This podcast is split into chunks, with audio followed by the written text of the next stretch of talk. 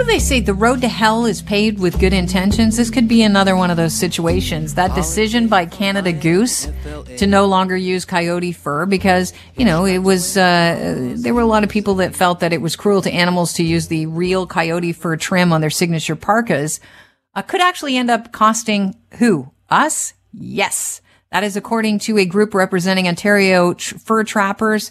And here to talk about uh, the unintended consequences are, is Robin Horner, General Manager of the Ontario Fur Managers Federation. Welcome to the show. Good to have you on, Robin. Good morning, Kelly.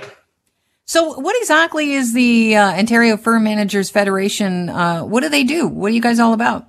Well, we uh, we represent the trappers of Ontario. Uh, we have a, a, contract. We issue licenses for trappers uh, across Ontario for the Ministry of Natural Resources and Forestry.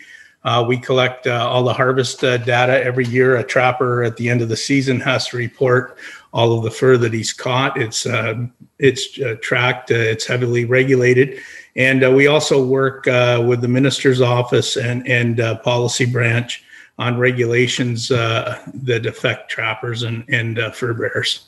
I think a lot of us are shocked to find out that they're still fur trappers. I mean, we think about it as a, you know, when I, when I think of a fur trapper, I think about a coureur de bois and I think about my history books, uh, in school. So how many fur trappers exist right now and how many, uh, are registered with you?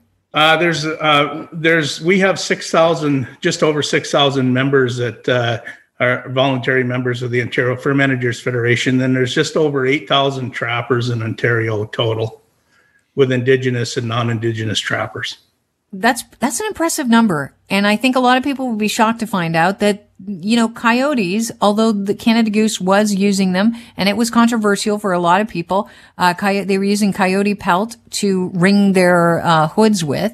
Uh, that that we need to call these coyotes, right? It's important as far as uh, the ecology and the health of of the uh, environment up there. Can you talk to that?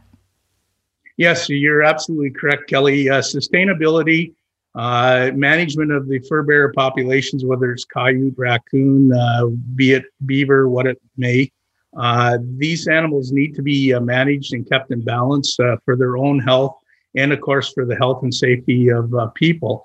And um, I mean, right in Toronto, Toronto's known as the raccoon trap capital of the world uh, with the population there now. And uh, you have coyotes uh, that are causing issues right in Toronto. And I know your uh, listeners would be surprised to hear that uh, there's trapping, uh, nuisance trapping that goes on in Toronto every day also. It's not just in the rural northern parts of Ontario that it is occurring. So this move by Canada Goose, obviously they're listening to their market and they're saying, okay, we understand that fur is falling out of favor. We'll take that out of the mix. You still have to call the coyote population that used to be used on these collars. If they don't have a market, the fur trappers for, from Canada Goose to sell these anymore, who pays for the job they're doing?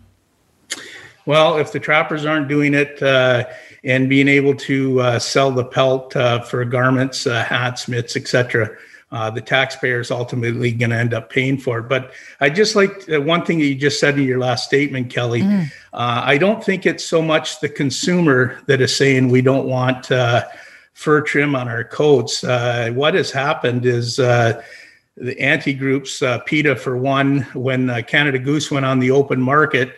the stock market to raise money to build factories around the world uh, PETA themselves bought large uh, amounts of shares in the company, and they're at the at the board table now making demands that the, they do not use uh, fur on the coats and that. Uh, they've protested their uh, retail stores, the factories. They've actually pot- protested the CEO's uh, home and caused a lot of havoc for them. So I, I don't think it's fair to say it's uh, consumers don't want it any longer. I, I think it's uh, bullying tactics and pressure from uh, minority uh, groups uh, that have uh, their own opinion or agenda.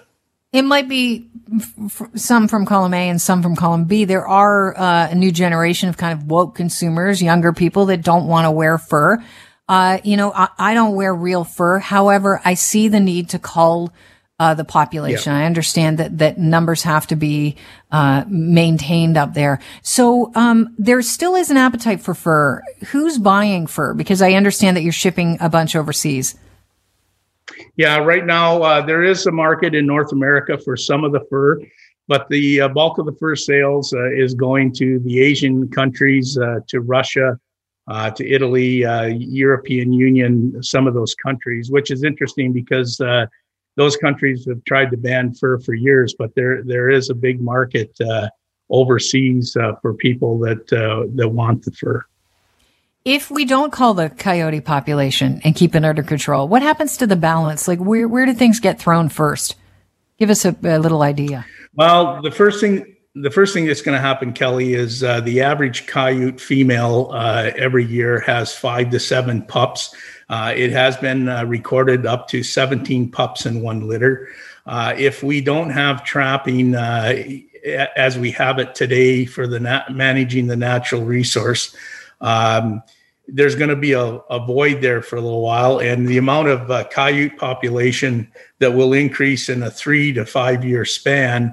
We already have nuisance issues in our big cities. Toronto has it. Sudbury has it. Uh, if you look around North America, coyotes are overpopulated, and uh, it'll just increase. But the other thing is, is if they're not uh, kept in balance, uh, and they are allowed to overpopulate. Nature, which is not humane, it's very cruel, will eventually step in, and these animals will die of disease and uh, starvation. We're talking mange. Yeah, mange is one of the one of the diseases or, or the the results of uh, overpopulation for sure. Before uh, nature steps in, uh, when the coyote population is is large and exploding, how do the herbivores uh, fare, like the deer and the moose? Well, this is the other thing. Coyotes are predators. Uh, coyotes, uh, uh, a large coyote can take a deer down by itself, but uh, they they will prey on uh, ungulates such as deer and and um, beaver and, and other um, predatory uh, prey species. And um, it, it, it really it puts everything out of balance, and that's what what can lead to the starvation because they will eat themselves out of house and home. And uh, I mean, I was to uh, East York four years ago in August uh, to a town hall meeting, and uh, individuals there. Uh, the one uh, lady that spoke, she had her cat taken the first week mm. off her front porch by a coyote and they had pictures the second week. Uh, the coyote jumped almost a five foot fence and ate the dog in the backyard. So I mean, it's not just uh, wildlife and prey species. I mean, uh, pets in uh, urban centers and that uh, are also uh, on their menu. All right, and and who is? Uh, you said that there's indigenous people that are also in the fur trade business still up north. How important is it for these people to, you know, have a, a livelihood which involves the, you know, the culling of the coyote numbers?